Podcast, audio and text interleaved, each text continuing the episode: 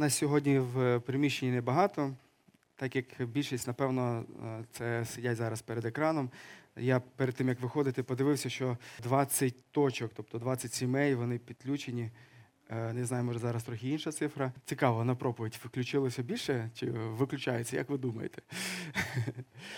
Е, Сподіваюся, що ви є тут. Я би вас заохотив, брати і сестри, якщо ви раптом от там, де є вдома, і ви не взяли з собою Біблію, візьміть Біблію, приведіть себе в тонус, сядьте е, так, щоб уважніше слухати, і підготуйте своє серце до е, слухання Слова Божого. Ну, це питання не тільки до тих, хто онлайн, а це питання до тих, хто вже відслужив, проспівав, і вже для вас теж підбадьорення, щоб ви е, були уважними до Слова Божого, до медіакоманди, скільки це можливо, будьте уважні і до всіх. Особливо тут багато нас, хто не є з нами, братів з реп-центра. Ну і не тільки. Е, Я хотів би сьогодні поговорити з вами про таку тему, яка звучить так: перед тим, як проголосуєте. Скажіть, чи сьогодні хтось вже проголосував? В Фейсбуці? А, да, там така функція виникла в Фейсбуці, я вранці теж помітив. Зазначте, якщо ви проголосували. В сім ранку я побачив її, дільниця відкривається у восьмій, але вже в Фейсбуці зазначило там тисячу людей, що вже проголосували. Яким чином?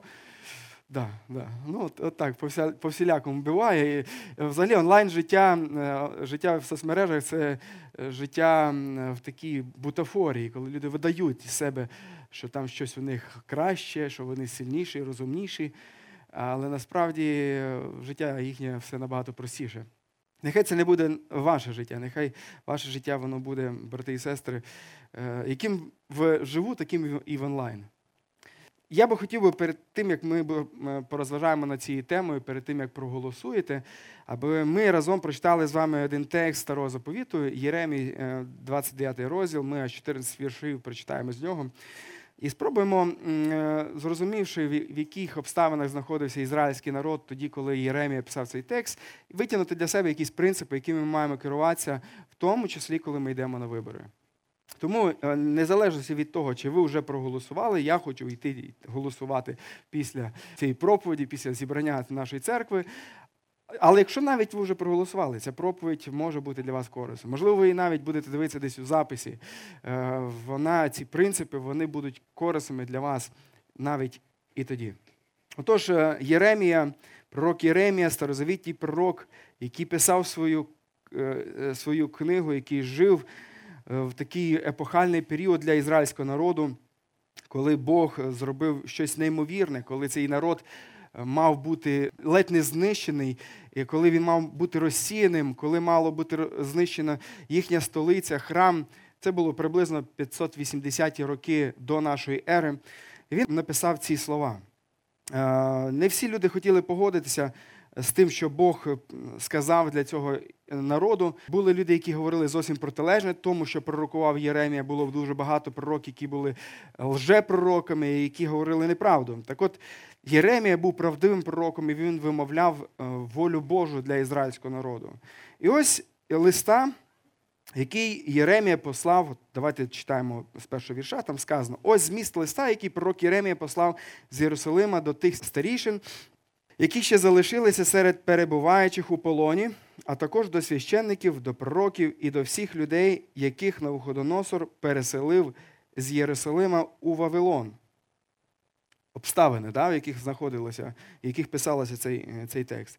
А відбулося це після того, як було відведені з Єрусалима е, цар Єхонія. Тобто цар уже ізраїльський він був виведений в полон також з Єрусалима.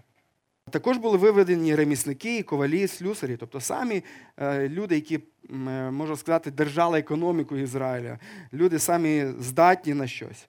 Вони були виведені в полон. Лист було передано через Елеаса, сина Шафана, і Гемарію, сина Хілки, якого юдейський цар Сидеки послав до Вавилонського царя Навходоносора у Вавилон. Ось його зміст. Так говорить Господь Саваот, Бог Ізраїлю, до всіх поневолених, котрих я переселив з Єрусалима до Вавилону. Будуйте доми і проживайте в них, насаджуйте сади і споживайте їхні плоди. Одружуйтесь і народжуйте синів та дочок. Одружуйте ваших синів і віддавайте заміж ваших дочок. І нехай родяться у них діти, намножуйтесь і не зменшуйтеся. Дбайте про спокій міста, в яке я вас виселив, і моліться за нього Господу, оскільки за його добробуту і вам буде добре. Адже так говорить Господь Савоот, Бог Ізраїлю, нехай не зваблюють вас пророки і ворожбити, які серед вас, і не звертайте уваги на ваші сни, які вам сняться, тому що вони ворожбити вам провіщать неправду від мого імені. Я їх не посилав, говорить Господь. Предречення Господнє таке, коли сповниться 70 років відведених Вавилонові, я вас відвідаю і здійсню мою добру обітницю щодо вас, аби повернути вас на це рідне для вас місце. Адже лише я знаю наміри, які я маю щодо вас, говорить Господь, наміри про ваш спокій, а не про лихо, аби забезпечити вас добробутом у майбутньому і надією. І коли ви заволаєте до мене, прийдете і помолитесь до мене, я вислухаю вас. А коли будете мене шукати, то знайдете, якщо будете шукати мене всім вашим серцем. Я дозволю вам мене знайти, запевняє Господь, поверну вас полону та позбираю вас посеред усіх народів звідусіль, куди я вас вигнав, говорить Господь. Я поверну вас у ті місцевості, звідки я вас виселив. Скажіть, почувши такий лист, і лист від пророка, лист пророка, який говорив правду, що би ви би пережили, як українці? Надія якась є. Але ця надія це все, що мало справдитися через скільки років? 70 років. А поки ми мали бути переречені жити в полоні. Ізраїльський народ мав жити у полоні. І в цьому полоні Бог показує, як вони мають жити, що вони мають робити, будучи відведеним далеко в, в країну, яка загарбувала їх, країна, яка вбила їх, їх близьких, можливо, чоловіків на війні. Вони мали якось жити в цій країні, і Бог дає повеління, що і як вони мають робити. І я хотів би ось на цих принципах, які Бог дає ізраїльському народу, який жив в тих обставинах, побудувати сьогоднішню е, проповідь і побажання для усіх вас, дорога церква. Побажати вам застосувати ці принципи в день, коли ми маємо можливість іти і голосувати, обирати нашу владу, місцеву владу, зокрема, те, що ми сьогодні будемо робити. Зверну увагу вашу на сьомий вірш даного тексту. Подивіться, там сказано е, Єремію, він каже: дбайте про спокій міста, в яке я вас виселив, і моліться за нього Господу, оскільки за його добробуту і вам добре буде. Одне із перших, що і основних, що зазначає е, Бог для ізраїльського народу в даному тексті, це щоб вони перебували в молитві щоб вони молилися за свій народ. І я, друзі, хотів би цей ж самий принцип сказати, друзі, по відношенню до е, народу, серед якого ми живемо, в місті, в якому ми живемо. Це то, це те, чим маємо керуватися і ми, як християни. Ми маємо молитися за наш народ. І тому перше, що хотів би побажати для всіх нас, що ми маємо зробити перед тим, як проголосуємо, це помоліться. Помоліться за наш народ. Помоліться за наш народ. Молитва це словесне вираження нашої довіри Богу. Молитва це коли ми виражаємо, що, Господи, ми довіряємо Тобі те, що відбувається, і ми просимо Тебе про майбутнє. Про... Ми хочемо просити Тебе, щоб дійсно здійснилась Твоя воля. Ми просимо ласку для нашого народу. І коли ми молимося, ми тоді виражаємо, що Господь управляє усім. Ми виражаємо наше уповання на нього. Коли люди просто роблять і не моляться, тоді вони покладаються на щось інше. Вони покладаються, можливо, на себе, на когось із людей чи ще щось. Але коли ми робимо якісь речі, які нам потрібно робити, і в той же час ми молимося про це, Господи, ми показуємо, Господи, ми робимо ці кроки, але Ти провадь наш, наш шлях. Ти, Ти здійснюй, е, від Тебе все залежить. Насправді, друзі, нам політика, всі ці виборчі процеси, бікборти, банери могли настільки остогиднути. Кому це так уже є? Підніміть руку. Є трохи. Ті люди, які виходять частіше в місто, їм остогидло. Але місто, в якому ми живемо, воно не має нам остогиднути. Ми маємо любити його. Ми маємо любити людей, які є навколо нас, які е, є, живуть, можливо, з нами в одному під'їзді. Чому? Бо Біблія сказала, Ісус сказав, що полюби ближнього свого, як самого себе. Полюби ближнього свого. Біблія каже, Якщо навіть вам щось не подобається в тому оточенні, в якому ви знаходитеся, ви не маєте права не любити тих людей, які живуть в цьому оточенні, як і ви. Ви маєте любити їх. До речі, це слово патріотизм. Е, ведуться різні думки і дебати, чи мають християни бути патріотами. Ну, але якщо взяти значення цього слова, слово патріотизм, е, воно походить від слова патри, це вітчизна, любов до вітчизни, то чи мають християни любити свою вітчизну? Е, мають любити свою вітчизну. Вони мають любити, вони мають е, переживати за свою країну, вони мають бути, ну, турбуватися про добробут. І саме це сказано в даному тексті, шостий, сьомий вірш, де Бог каже, щоб ми піклувалися, щоб ми переживали. І коли ми молимося до Господа, ми виражаємо нашу любов до нашої вітчизни, до нашої країни, до наших ближніх. Е, хтось каже, ну, наше громадянство, Біблія описує, до речі, про те, що наше громадянство воно не є тутешнє. Біблія каже, що ми, християни, ми є чужинці та мандрівники тут на цій землі. Ми покликані е, жити майбутнім царством. Да? Наприклад, 1 Петра 2,11. Або, наприклад, Філип'янам Павло пише 3,20, що наша батьківщина на небі. Або євреям 13,14. У нас тут немає вічного міста, ми тільки шукаємо прийдешнє місце, тобто те, яке прийде. Ми чекаємо, щоб е, жити в цьому місці в повній мірі. Або, наприклад, Галатам 4,26. Ми чекаємо, коли вже будемо жити. Там сказано про Небесний Єрусалим, і сказано про те, що ми чекаємо цього моменту, коли ми будемо жити в цьому небесному Єрусалимі. Проте це не робить нас, громадянство неба, не робить нас поганими громадянами е, земної батьківщини. Навпаки. Те, що ми, коли увірували в Ісуса Христа, стали громадянами неба, воно має зробити нас добрими і кращими громадянами тут, на цій землі. Якщо я до того, як увірував в Ісуса Христа, я дозволяв собі щось красти, я дозволяв собі когось принижувати, я дозволяв ходити по головам або досягнути своєї цілі. Але коли я примирився з Ісусом Христом, як я маю поступати по відношенню до того, коли я набував щось через крадіжку? Біблія каже: іди і працюй своїми руками, е, іди і роби. Те, що, можливо, було нелегко не і не притаманно до, до, до цього часу. Тобто е, принципи небесі вони мають впливати на ваше життя тут, уже на цій землі, які ви живете.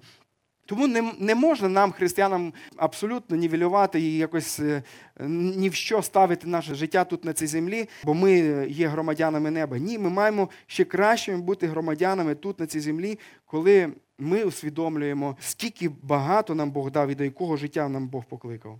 Отож, що ми можемо робити, це молитися. За що молитися? В даному тексті тричі сказано, в цьому вірш, про якусь річ, про що ми маємо молитися. Зверніть увагу і допоможіть мені, про що сказано, про що маємо переживати, в тому числі в наших молитвах. Да, Про спокій, про спокій міста, в якому ми живемо. Про добробут нашого місця. Да? Це думка повторюється. Подумайте, що цьому може слугувати. Коли от, е, наші чиновники будуть робити якісь відкати, чи це буде слугувати спокою міста? Ні, коли буде корупція відбуватися, коли кумівство, чи слугує це спокою місце? Та ні, народ наоборот підбурюється, і йому це не подобається нікому. Мене це дратує, і мене це виводить, е, можна так сказати, із себе, коли я дивлюся, коли от такі речі відбуваються. Тому ми маємо молитися, щоб цього не було. Господи, і збав наших чиновників від цих речей. Дай їм страху Твого, дай їм відданості місту, в якому вони в якому вони будуть мати певну владу, робити якісь справи.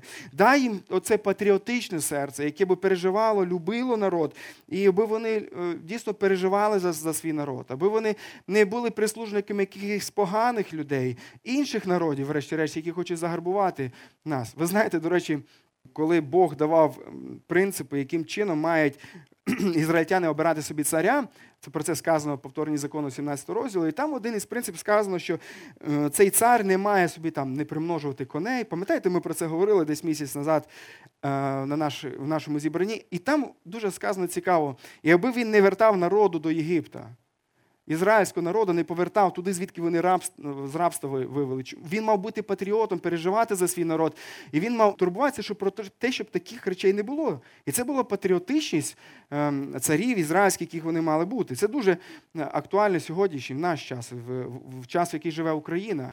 Аби ці можновладці вони не повертали народ е, український в якісь е, старе іго. Ви знаєте, що Україна останні 300 років вона переживала дуже непрості е, періоди, особливо від нашого північного сусіда. Тому помоліться в ваших молитвах про те, щоб наші можновладці, навіть на місцях, вони е, переживали і любили Божий е, народ, серед якого вони живуть. Помоліться про те, щоб вони мали страх Божий. Щоб вони боялися не просто відеокамер, які десь можуть стояти, які, якими їх можуть засняти, але щоб вони боялися Божого погляду, який все бачить усюди і завжди. Помоліться, врешті-решт, за містян, які будуть вибирати, щоб Бог дав мудрості і не робити якісь глупості їм. Знаєте, ця думка вона про те, що ми маємо молитися про владу, вона повторюється і в новому заповіті, і неодноразово. Ось, до прикладу, 1 Тимофія, другий розділ, перший другий вірш. Там сказано, отже, перш над усе я благаю чинити молитви, благання, прохання, подяки за всіх людей, за царів та за всіх, хто при владі. Тобто Він говорить про різні верстви влади, які є у, у, у нас, у людей. Тобто є царі, на той час були царі. Сьогодні можливо, можна сказати, є президенти, але ну, ці президенти вони мають значно менше повноважень, ніж тогочасні царі. Але далі сказано, та за всіх, хто при владі, і інших людей, це тих, зокрема, кого сьогодні ми, як українці, будемо вибирати. Для чого ми маємо молитися за них? Чинити благання, прохання, подяки. Для чого? Щоб ми могли провадити тихе і мирне життя. Помічайте подібну думку, як і в Єремії 29.7. Щоб нам провадити тихе і мирне життя в усякій побожності та чистоті. Ми слухаємось, брати і сестри, Бога, коли ми проявляємо турботу про наш народ, коли ми молимося за, за наш народ. Ось чому сказано молитися, молитися за наш народ. Друзі, як ви думаєте, чому сказано навіть у Біблії, щоб ми молилися навіть за своїх ворогів? Справа в тому, що я замітив по своєму житті, коли вам хтось дошкулив, або хтось вас ображав, або хтось вам ну, вкрай є неприємним, і вам хочеться зустрітися, взяти його за шкварки і поговорити з ним. Але перед тим, коли ви це зробите, тиждень часу помолиться за цю людину. Я замічав по своєму серцю, моє серце дуже сильно мінялося по відношенню до цієї людини. Я не хотів помсти уже після цього. Я не хотів виявляти якесь злорадство, коли показав цій людині, хто вона така є. Я хотів добра цій людині, не дивлячись на те, що вона робила якусь шкоду для мене. Коли ми молимося за когось, в цьому є велика сила, ми міняємо наше е, відношення, і наше відношення стає правильним, в тому числі і до нашої влади. Якщо ви будете молитися за мера, якого, можливо, вам подобається чи не подобається, за депутатів, Ваше відношення до нього буде мінятися, ваше серце буде приходити в кондицію і в нормальний стан. Тому перед тим, як ідете голосувати, помоліться. Друге, що хочу зазначити, друзі, перед тим, як ви маєте проголосувати, радійте, що живете в демократії і можете обирати. Радійте цьому. Ви можете подивитися, друзі, на сусідів наших, на Росію, кого там, як там вибирається. Там, Що би люди не вибрали, вирішує, врешті-решт, е, не вибір людей, а вирішують ті, хто хто крутять всі цими виборами і вибирають одних і тих же людей, як на місцях, так і не тільки. Але особливо зараз для нас актуально це є приклад Білорусі. Ви знаєте, що зараз там вже відбувається приблизно третій місяць. Е, е, мітинги різні проти зловживань, проти фальсифікацій, які зробила влада. Влада не дає їм обрати когось іншого, ніж того, кого вони хочуть, а тобто самого себе. Тобто не міняйте коні на переправі. І ці коні не міняються вже 30 років у цій країні. Коли ми подивимося на те, що відбувається там, і те, що відбувається в Україні, то ми вже навіть на цьому прикладі можемо сказати, слава Богу, що у нас демократія, що у нас не є так, як там. Тому радійте цьому, брати і сестри. Я би хотів вас повернути в часи, коли знаходився ізраїльський народ в під, в полоні, був в полоні у цього Вавилонського царства. Політична ситуація Ізраїлі в ті часи, в часи нового Вавилонського царства, цієї халдейської імперії, вона була доволі для них непростою. Це була країна, ця халдейська країна, яка виникла в результаті падіння такої ще сфердержави, яка називалася Сирія.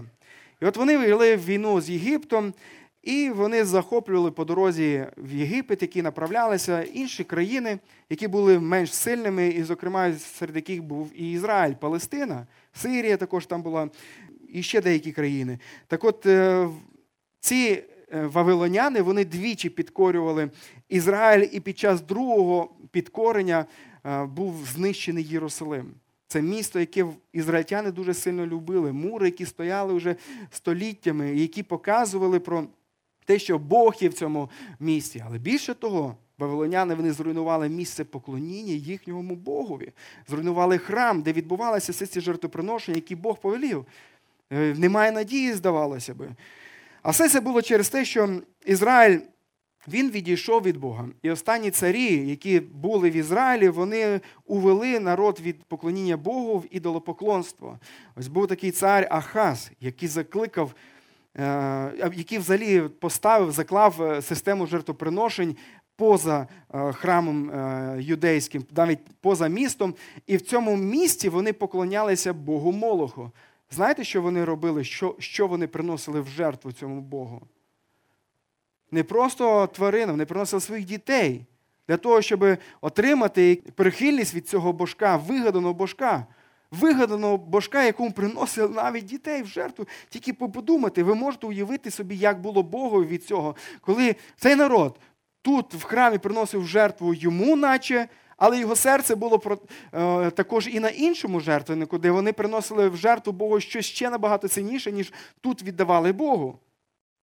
Цю практику продовжив онука Хаза, якого було звати Манасія, і Єремія якраз жив в часи цього е, царя ізраїльського.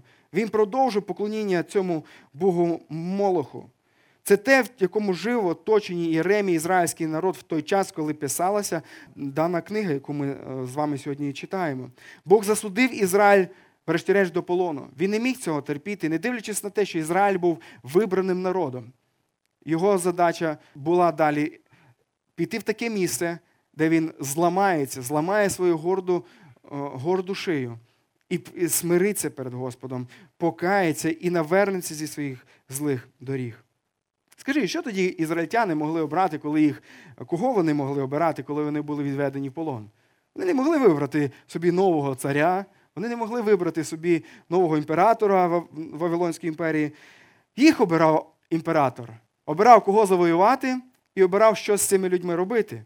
А вам потрібно було просто жити з цим. Ось чому, друзі, я коли я кажу, що про те, що нам потрібно радіти, що ми живемо в демократії і можемо обирати. Тому що ми сьогодні живемо в значно кращих умовах, ніж тоді, коли писалися ці слова. Навіть ми можемо подивитися політичну ситуацію, в якій знаходився Ісус Христос. Я би хотів би жити в ті часи. Дуже сильно побачити Христа вживу. Але жити в часи політичні, такі, в які жив Ісус Христос, я би не хотів. Тому що нинішні часи в нас, в, які, в країні, в якій ми живемо, значно краще. Ісус Христос також жив в часи, коли Римська вже імперія вона завоювала ізраїльський народ, але вони не не, не зробили в тій мірі з ізраїльським народом, що зробила ця Вавилонська імперія. Вони їх не вигнали із своєї землі, і вони дозволили там їм жити на цих землях. Е, проте вони призначали своїх царів, ізраїльтяни не вибирали своїх царів. Імператор він призначав намісників, різних е, тетрархів, царів, які е, мали робити свою роботу, збирати податі з кесаря, з народу для того, щоб ці податі віддавати кесарю. Сьогодні, коли ми віддаємо податки наші, в ідеалі, звісно, вони б мали йти на благо народу. Шкода, що вони теж сідають у цих кесарят в кишенях. Але ми маємо можливість вибрати е, сьогодні людей, які е, менше цим займаються. Радійте тому, що в нас є вибір, і цінуйте цим. Найбільшим твердженням в політичній історії, яке сказав коли-небудь Ісус Христос, це твердження записано Матвієм, 22 розділі, 21 вірші. Ісус сказав: тож віддавайте кесареве кесареві, а Богові Боже. До того часу політика і релігія вони йшли руку об руку. Але Ісус сказав, що ні, істина в іншому. І від е, отця такого Августина, як е, називають його в історії, до Мартіна Лютера в 15 столітті розвивалося поняття обмежене правління. Тобто усім королям, царям говорилося, що ти цар і король, який маєш дати відповідь перед Богом. І це внушало царям трохи страху. Не всім далеко, але деяким із них. І вони розуміли, що я не є кінцевий монарх, а є той, хто дійсно е, царює наді мною. І це змушувало їх в тій чи іншій мірі царювати краще. Врешті-решт, пізніше е, християнство воно попливало настільки, що дійсно держава вона відділилася від церкви, і цьому, до речі, дуже сильно послугували свого часу баптисти. А все почалося з того моменту, коли Ісус Христос сказав: тож віддавайте кесареві кесарю, а Богові Боже. Що це означає в день виборів? Це означає про те, що ви в нинішній день маєте віддати щось Богові. Що ви в нинішній день маєте віддати Богові? Славу йому, помолитися йому, можливо, пожертвувати Богові щось, віддати йому своє життя, своє серце. Да? А що ми сьогодні маємо віддати кесарю? Цей ж принцип він діє. І християни дуже часто вони кажуть, ну те, що Богові мають на увазі. От я Богові те, що віддаю, окей, а те, що ми маємо сьогодні віддати кесарю. Християни дуже часто кажуть, та ну це єрунда. Але ні, якщо ми живемо в такій країні, в якій Бог дав нам обирати, то ми маємо радіти цій можливості і зробити якнайкращий е, варіант. Ми, християни, ми маємо шанс вибрати кращого із всього того, що ми маємо, і радіти цьому. І таким чином ми можемо дбати про спокій нашого міста, як сказано в Єремі 29.7. Дбати про спокій міста, коли ми навіть йдемо на вибори і обираємо. Хто такий мер і депутат, яких ми будемо сьогодні вибирати? Це люди, які безпосередньо і прямо мають дбати про добробут міста. Саме тому нам потрібно вибрати тих, хто найкраще це буде робити. І в усьому цьому є велика благодать, що ми можемо їх обирати. Комусь сказати ні. Це тим людям, які не люблять Україну, тим людям, які брешуть, ті люди, які мають е, фінансування з інших країн, корупціонерам, які грають під дудку ворогам нашої держави. Ми маємо право сьогодні сказати їм ні. І в той же час ми маємо сьогодні сказати так тим людям, які дійсно мають якісь переживання за нашу країну. І радуйтеся цьому. Радуйтеся, і нехай ніщо не вб'є вашу радість, ніякий хабар. Сьогодні в Ужгороді пропонують за те, щоб поставити галочку напроти відповідного мера, скільки там 500 гривень. Я навіть чув, що і більше. Ну, дивлячись, хто ви. Я вам хочу сказати, що хабар він вбиває радість в серці від свободи, яку ви маєте, тому що ви продаєте те ціни, що Бог сьогодні нам дав. Нехай вашу радість не вб'є маніпуляції. Політики в передвиборчий період говорять про те, що хочуть чути їхні виборці, для того, щоб досягнути те, що хочуть насправді вони. Подивіться, що ці політики робили до цього. Подивіться, якими вони є, подивіться на їхній характер, на їхні сім'ї. І дивлячись на те, якими є вони добрими хазяїнами, якими вони добрими є в своїй суті, зробіть вибір. Хтось скаже, що я не знаю, кого обрати. Я не знаю, хіба в Ужгороді є люди, які не мають знайомих, які ще не балотуються сьогодні. Я їх маю з десятки таких людей. Виберіть серед тих людей. Е, якщо навіть ви не маєте таких, то виберіть партію. Партію, яка є найкращою, і йдіть і проголосуйте. Містер Черчилль, коли сказав, що погану владу обирають хороші люди, які не йдуть на вибори. Подумайте, що буде краще для церкви, коли ви голосуєте? Хто буде більше піклуватися про цей основний інститут, який на цій землі? Ми, які читаємо Біблію, ми знаємо, що в Писанні нам зазначено, що найбільше, що Бог робить тут на цій землі, Він будує свою церкву. Подумайте, що буде найкраще. І проголосуйте, усвідомлюючи, розуміючи, що від вашого вибору залежить доля нашого міста в наступні 5 років. Третій принцип, який хотів би вам е, побажати, він, можливо, трохи буде складнуватий для когось, але він є дуже важливим в цьому контексті. Живіть біблійною концепцією вже, але ще не, можна так сказати. Що це за концепція така? Не очікуйте від влади, від християн і навіть від церкви того, що отримаєте в Божому майбутньому царстві. Не очікуйте від цих людей. Бо дуже часто, дивлячись навіть на те, що владу йдуть християни, у людей від них очікування, як від того, що буде робити колись Ісус Христос. Ви знаєте, що колись на землі буде е, панувати Ісус Христос. Він буде царем. І це не буде демократія навіть, це буде такий авторитарний режим, але це буде добре, тому що Ісус Христос буде царем, який буде робити все на добро, і нас будуть радувати всі рішення, які Він буде робити. І многі люди думають і переплутають, і вони очікують, що що християни нинішні вони мають поступати точно так же, або від церкви. І якщо в церкві хтось зробив якусь помилку, або в церкві які, якісь речі, які їм не подобаються, вони зразу ставлять хрест на всьому. І це люди, які плутають плутають е, те, що ми отримуємо колись від Ісуса Христа. від панування Ісуса Христа. Біблія взагалі говорить, що ми живемо між двома періодами: період, коли Ісус прийшов вже на цю землю, і період, коли Ісус Христос прийде вдруге на цю землю. Ісус Христос, коли прийшов на цю землю, Він казав, що Царство Боже посеред вас.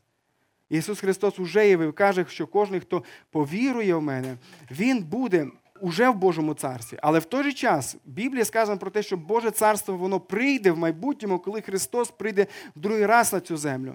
То ми живемо в цей момент, коли вже воно прийшло, але ще не прийшло в повній мірі.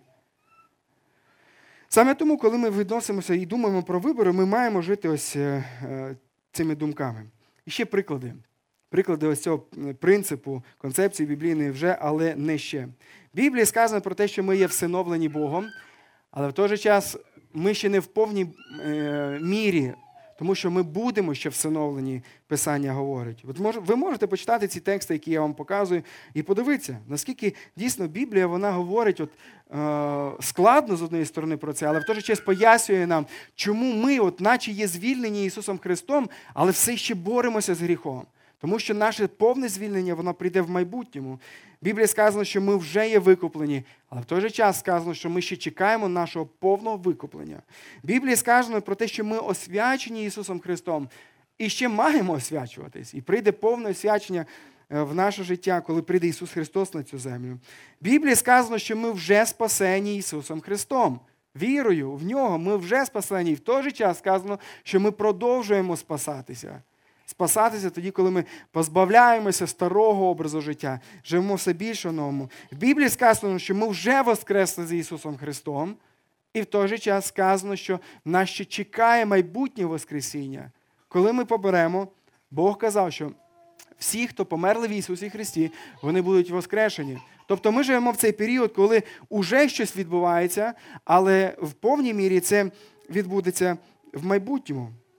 Це можна, знаєте, порівняти як перед одруженням молоді люди, які будують стосунки. Хлопець запропонував дівчині, чи ти вийдеш за мене. Дівчина йому каже так. Ну і як в нашій культурі роблять те, що я не зробив, дарують е, не обручку, а дарують кільце, чи як це можна назвати, е, для того, щоб підтвердити, що все, вона мені сказала, да, вона є помолена зі мною, вона є моєю. І це те, що ми переживаємо зараз. Е, тут, коли живемо на цій землі. Бо в Біблії сказано про те, що коли Ісус Христос прийде в другий раз, ми будемо взяті на весілля Анця Ісуса Христа, де церква Божа і Ісус Христос будуть мати цей час вічного єднання. А тут на цій землі ми живемо в час, коли Ісус Христос сказав, що я вас заберу, буде це весілля, але трохи почекайте. Відмінність тільки в тому є, що хлопець, який подарував обручку, він може ще передумати. Наш Ісус Христос Він ніколи не передумує. Коли Він сказав, що я заберу вас, брати і сестри, що я не залишу вас, Він точно прийде і одружиться на своїй церкві, Він забере її з цієї землі. Так от ми живемо цей період, коли Христос, наче дав обручку, е, це кільце, яке знаменує, що я скоро з церквою одружуся. І ми вже маємо якісь благословення, ми вже маємо якийсь е, задаток, ми вже маємо Святого Духа, який є задатком. Але в повній мірі ми будемо жити з Ісусом Христом в майбутньому, коли Він буде царювати, коли ми будемо бачити Його таким, яким Він є. Саме тому многі християни вони плутають ці речі. Розумієте, коли християни вони читають ці тексти біблійні, де сказано, що нам потрібно спасатися. І вони читаються у відриві від цієї концепції біблійної. Скажіть, чим це може бути чревато? Коли вони читають текст, що нам потрібно спасатися зараз. І це виглядає, наче так, що ми ділами маємо спасатися. Це виглядає про те, що спасіння не залежить від зробленого Ісусом Христом, а залежить від того, що я маю робити. Тому ми не маємо ми маємо дивитися на такі тексти в контексті всього вчення Біблії, і воно нам покаже, що наші добрі діла, які ми сьогодні маємо робити, наше побоже життя, воно ґрунтується на тому, що Ісус Христос вже зробив. І в майбутньому буде те, що ми вже ніколи не будемо навіть хотіти робити зле, тому що ми будемо в повній мірі Христовими. Ми будемо такими, е, яким Він буде хотіти нас. Саме тому в контексті виборів і політики, про що ми сьогодні говоримо, є дві крайності. Є ті люди, які чекають від влади те, що буде часи царювання Ісуса Христа. Але я хочу сказати, друзі, що ми голосуємо навіть не за пастора, В нашій церкві, ви знаєте, е, ми обираємо, хто буде пастором церкви, обираємо деяконів, служителів. Але ми навіть обираємо сьогодні на виборах не пастора. Ми не голосуємо за визнання нікейського віросповідання чи якогось нашого визнання віри. Ми голосуємо за наш муніципалітет. Ми, як містяни, будемо визначати тих, хто буде турбуватися про благоустрій наших міст. Тому не переоцінюйте можновладців. Політики вирішують далеко не всі наші питання. І більше того, це шкідливо для політиків. Е, їх може понести відчуття всемогутності, коли люди будуть від них очікувати чогось того, що від них е, не, ну, не, не варто очікувати. Саме тому, можливо, хтось дивиться з тих, хто йде в політику цю проповідь. Я вам хочу сказати і застерегти, дивіться, щоб вас не понесло, тому що ви далеко не всемогутні, і ваша справа вона є дочасною. Будьте смиренними слугами Божими там, де ви є. Скажіть, брати і сестри, про благоустрій ваших домівок. Чи все ідеально у вас вдома? Чи всюди протертий пил? Чи все поскладено? Хлопці холосяки, чи носки на місці ваші вчорашні? Чи все ідеально? Часом ми можемо вимагати від політиків, навіть від нашого міста, того, що немає в нашому будинку. Тому я би хотів би вас сказати, що не чекайте від влади те, що може дати вам, і те, що дасть нам майбутньому Ісус Христос. Тому перед тим, як іти голосувати, ми маємо зважити, що є поганим, що є ліпшим, і бути готовим обійтись без найкращого або ідеального. Такого кандидата немає. Поки в мери міста не буде балотуватися Ісус, ми не будемо мати ідеального кандидата. Виберіть краще з того, що є, і довірте Богові. Інша крайність є, коли люди не чекають від влади нічого, в тому числі християни. Але ми тут не маємо бути песимістами, тому що християни це люди, які є оптимістами за визначенням. Цинізм це не місце, яке має бути в серці християн. Ні, ми маємо мати певні елементи довіри, елементи радості. Ми е, ми не маємо бути апатичними, ми маємо довіряти Богу, який робить тут, на цій землі, свою роботу. Це те, що мали робити ізраїльтяни, е, знаходячись в полоні. Що Бог сказав їм робити в тих обставинах? Він сказав їм, будуйте доми там, там доми. Тому що для когось потрібно було там жити 70 років. Це скільки поколінь? Це майже три покоління. Їм потрібно було побудувати будинки е, і попіклуватися про своїх дітей, які будуть теж там жити, які, ймовірно, так і не повернуться. Але от онуки вони будуть мати шанс повернутися. І Бог сказав: одружуйтесь, народжуйте синів та дочок, одружуйте ваших синів і дочок. І нехай родяться у них діти, намножуйтеся і не зменшуйтеся. І дбайте про спокій місця. Чекайте. Чекайте від щось від майбутнього. Песимізм і цинізм це не ознака нормального і здорового християнина. Будьте оптимістами, тому що все, що чекає нас попереду, це все найкраще. Навіть ті люди, які їм здається, що їх чекає найкраще, але якщо вони не є з Богом, їх чекає, на жаль, далеко не все те, що чекає нас, тих людей, які повірили в Ісуса Христа. Так, поки ми чекаємо нашої батьківщини, нової батьківщини, яка прийде з неба. Ми маємо втілювати тут, на цій землі, в цій земній батьківщині, принципи царства там, де ми є, в тому числі на виборчих дільницях. В тому числі, якщо Бог дасть комусь із вас бути депутатом, втілювати його принципи там, де ви є. Я чув історію про одну церкву в місті Страсбург. Це місто в Франції, яке є на кордоні з Німеччиною. Мені доводилося там колись бути. Так от, е, під час е, Другої світової війни, в 45-му році, це місто було дуже сильно розбомблене. І був один снаряд впав е, в церкву, яка була відома для багатьох людей. Вона була дуже красивою. І біля тої церкви було, знаходилося розп'яття Ісуса Христа. І цей снаряд він вразив також це розп'яття. Йому відірвало руки та ноги. Коли війна закінчилася, то люди почали відбудовувати це місто і почали думати, як відбудувати церкву. І вони знайшли це розп'яття Ісуса Христа, яке е, було майже не пошкоджено, крім того, що відірвані були руки і ноги. Прийшов один художник і сказав, що я готовий відремонтувати е, його. Але Серед е, жителів Страсбурців була така думка, що давайте ми не будемо відновлювати руки і ноги, а нехай це буде ознакою для всіх нас, християн, які живуть тут в цьому місці, що ми є руками і ногами Ісуса Христа тут, де ми є на, на цій землі. Насправді, друзі, це дуже хороша ілюстрація, що поки Ісус Христос не повернувся тут, на цю землю, ми є руками і ногами Ісуса Христа. Ми маємо продовжувати робити те, що Він робить. Ми маємо слухати, чути Його велике доручення, іти нести благу звістку всім людям, бути таким чином дійсно ногами і руками Ісуса Христа. Де би ви не робили, що би ви не робили, і в день виборів в тому числі. Прийде час, коли ми е, будемо з Ісусом Христом на цьому великому святому параді перемоги, коли Ісус Христос переможе всіх своїх ворогів, поставить їх підніжка ніг своїх. І ми будемо, як люди, які були колись заручені, а сьогодні ми е, будемо одружені з ним, і таким чином ми будемо навічно сцарювати з Богом. Але поки ми живемо тут на цій землі, живемо як ті, які чекають свого нареченого. Четверта річ, яку хочу вам порадити, це перед тим, як ви проголосуєте, не забувайте свою ідентичність. Можливо, це саме основний пункт, який би хотів би вам побажати, про який ви маєте пам'ятати. Не забувайте свою ідентичність. Мені за останній період довелося зустрітися з кількома людьми, які е, колись були дуже важливими, які займали певні положення в суспільстві. Але пройшов час, вони пішли на пенсію і вони стали майже ніким.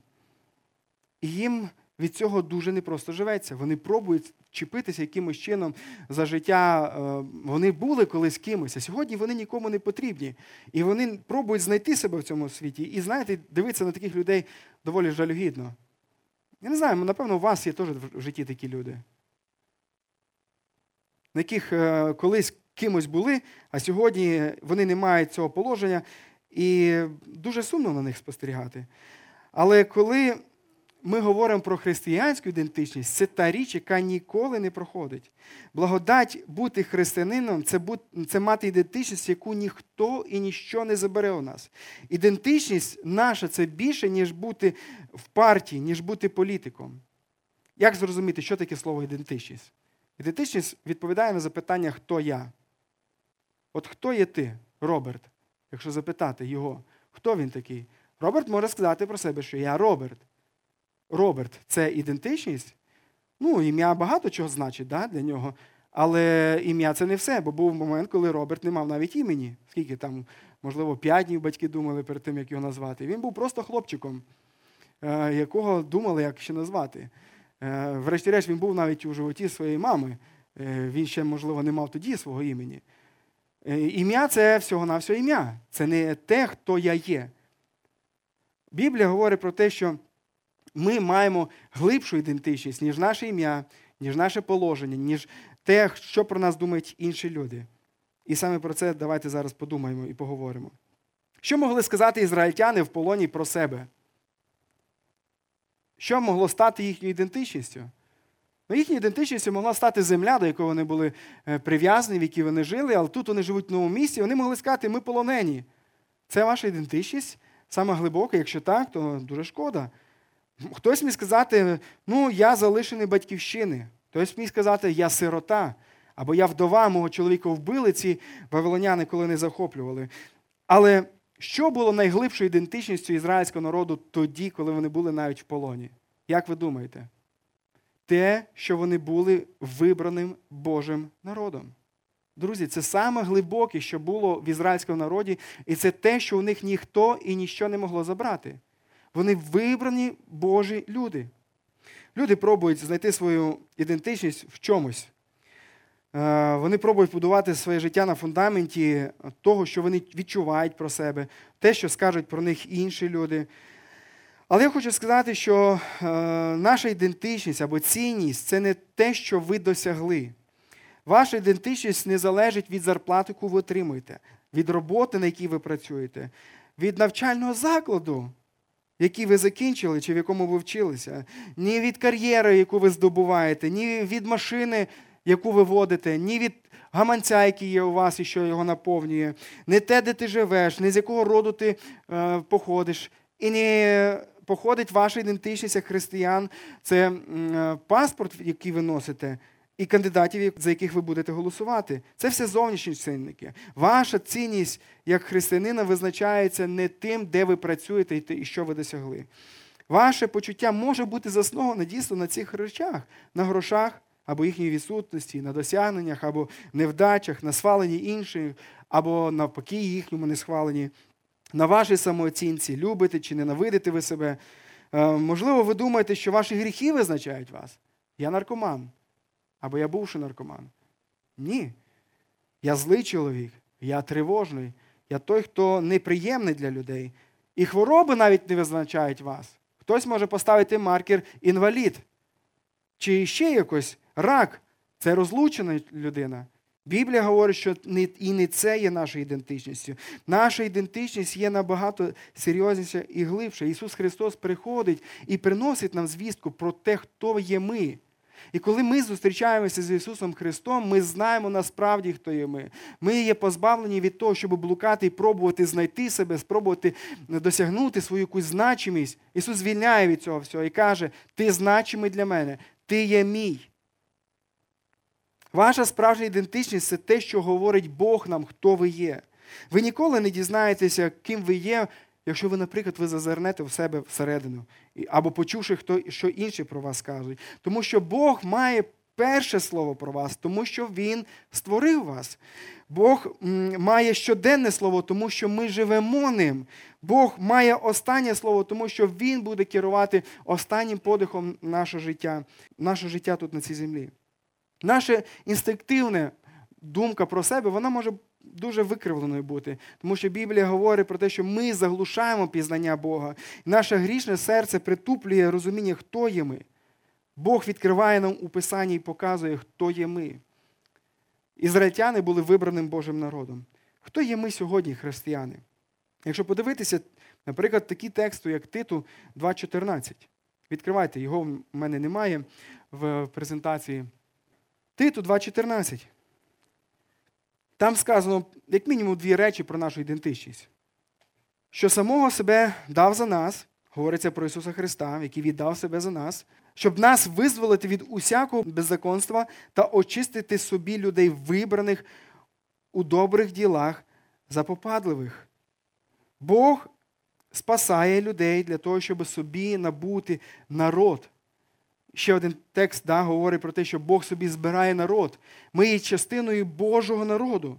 Це та ідентичність, про яку ми маємо не забувати. Я не просто одна людина, якась там, яка має якісь відносини з Богом. Я є частиною Божого народу. Я є частиною Божої сім'ї. Ось чому Бог, точніше, автор, який пише лист до євреїв, він, він каже: подивіться на хмару свідків, які є навколо вас. Подивіться на попередники, які йшли, несли вам віру.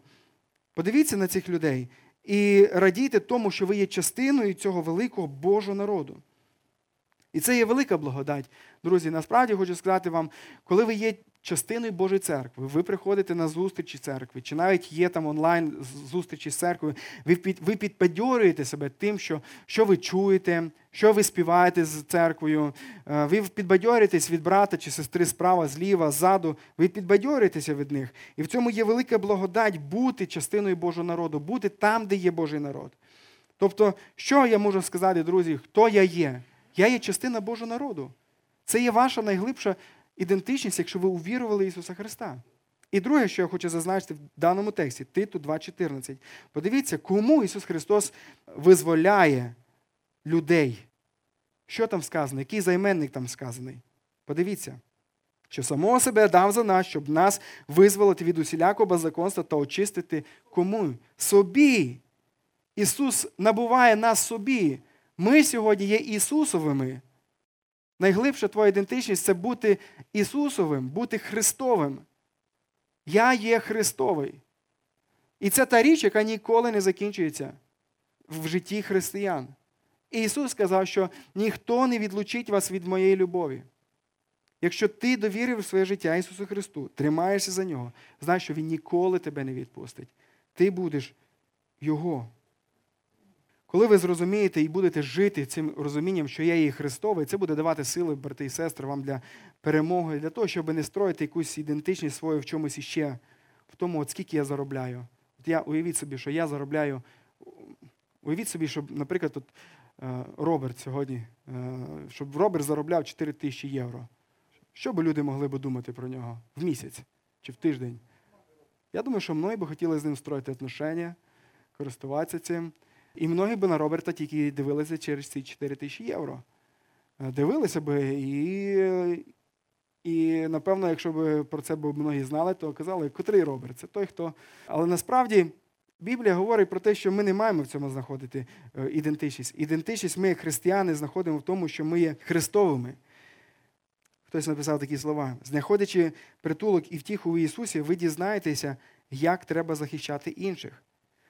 Розуміючи, що у Христі ви Божа дитина, і, будучи слухняними Йому, ви навчитеся, як бути добрим батьком. Пізнаючи любов Христа, ви закохуватиметесь у вашу дружину. Стоячи добрим учнем Христа, ви станете мудрим вчителем. Христос, добрий пастир, будучи опікуваним ним, пастирі можуть ставати турботливими пастирями.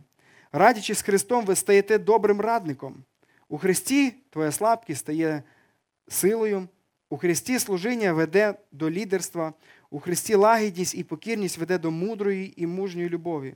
Навіть смерть у Христі веде до Воскресіння. І Ісус ніколи не працюватиме по-іншому. Друзі, не забувайте свою ідентичність. Хотів би звернутися і до політиків. Ваша ідентичність, друзі, це не в тому, до якої партії ви належите, чи то, що ви є політиком. Ваша ідентичність найглибше це Ісус Христос. Ніколи це не плутайте. І не забувайте про це. Ну і останнє, що хотів би сказати, друзі, перед тим, як ідете проголосувати. Якщо ви християнин, найважливіший вибір ви вже зробили. Якщо ви не є християнином, то зробіть цей вибір. Проблема ізраїльтян була в тому, що вони почали ідентифікувати себе з іншими богами. Вони почали ідентифікувати себе з Богом Молохом. І це був, до речі, не єдиний Бог, якому вони поклонялися, були і інші боги не асимілюйтесь з народом, серед якого ви живете. Це все привело до того, що народ був відведений в полон, і нація ледь-ледь не розпалася. Навіть 10 колін, ви знаєте, що ізраїльський народ він складався з 12 колін, то знаєте, скільки не повернулося з полону? 10 не повернулося ніколи. Ніколи не повернулося, але два повернулися. Життя без Бога воно приведе до, до пустоти і праці на ворога душ людських. Якщо ти не вибереш Бога, сатана буде радіти з цього. Але Бог він настільки полюбив людей, що Він вибрав народ, народ собі, і через цей вибраний народ Бог явив вибраного царя. Ісус Христос прийшов через нащадків тих людей, які повернулися з Вавилонського полону. І цей нащадок Ісус Христос навів порядок в житті багатьох людей. Він навів порядок в моєму житті. Він наводить порядок в житті сьогодні всіх, хто довірилися йому, тих людей, які вибрали Його. І він прийде час, коли наведе порядок повний на цій землі. Подивіться наш текст, книги пророка Єремії, 29 розділ, 11-12 вірш. Там сказано: адже лише я знаю наміри, які я маю щодо вас, говорить Господь. Намірі про ваш спокій, а не про лихо, аби забезпечити вас добробутом у майбутньому і надією. І коли ви заволаєте до мене і прийдете і помолитесь до мене, я вислухаю вас. А коли будете мене шукати, то знайдете, якщо шукатимете мене всім вашим серцем. Шукайте Бога всім серцем, довіртеся йому і заволайте до нього, покличте до Бога, прийдіть, помоліться до нього, і Бог наповнить ваше життя спокоєм. Тут, уже на цій землі, і в повній мірі на небесах, коли ви зустрінетеся з ним. Тому, друзі, перед тим, як проголосуєте, проголосуйте за Ісуса або виберіть Ісуса, довіртеся Йому. І нехай Бог благословить нас у цьому. Я би хотів би повторити, що варто зробити перед тим, як проголосувати. Перше, це помоліться. Помоліться за, за владу. Друге, це радійте, що ви маєте можливість вибирати, що ви живете в демократичному суспільстві. Живіть біблійною концепцією, пам'ятаєте, як вона називається? Вже, але не ще. Живіть, пам'ятайте, що Бог уже дає нам блага від Небесного Царства, але в повній мірі це дасть в майбутньому. Не забувайте про свою ідентичність. Ну і радійте тому, що ви вже саме більший вибір зробили у своєму житті. Давайте я помолюся за вас, за нашу Україну. Ісусе, дорогий, дякуємо Тобі за те, що Ти благословив нас нинішнім днем. І Твоє Слово сповнено всіляких духовних благ, які показують нам, як нам потрібно жити якими ми маємо бути, коли ми живемо тут на цій землі. Ісусе, я прошу Тебе, щоб Ти благословив, благословив нас. в тому, щоб нам бути добрими громадянами тут, на цій землі, будучи громадянами неба. Ми віримо, Ісусе, в цю Твою обітницю. Ми віримо, що ми, Господи, є Твоїми дітьми. Ми дякуємо Тобі за це і хочемо дякувати Тобі за те, що ту ідентичність, яку Ти даєш нам в Ісусі Христі, наш Господь і Бог, ніхто і ніщо не забере. Її не забирають якісь інші люди, вона не проходить з плином там якихось років. Вона залишається навічно, Господи, бо ми навічно є Твоїми дітьми. Ми навічно є Твоїми, і ніхто і ніщо це не забере, Господи. Може мінятися наш статус, може мінятися наше здоров'я, може мінятися наші статки, але ніколи не поміняєшся Ти, Бог, який спас нашу душу. Ніколи не поміняється Твоя вільність до нас, Господи. Дай нам покладатися, Господи, на це. Радіти тому, що ми є Твоїми дітьми, слідувати за Тобою. Господи, я прошу Тебе, благослови нас у цьому. Благослови.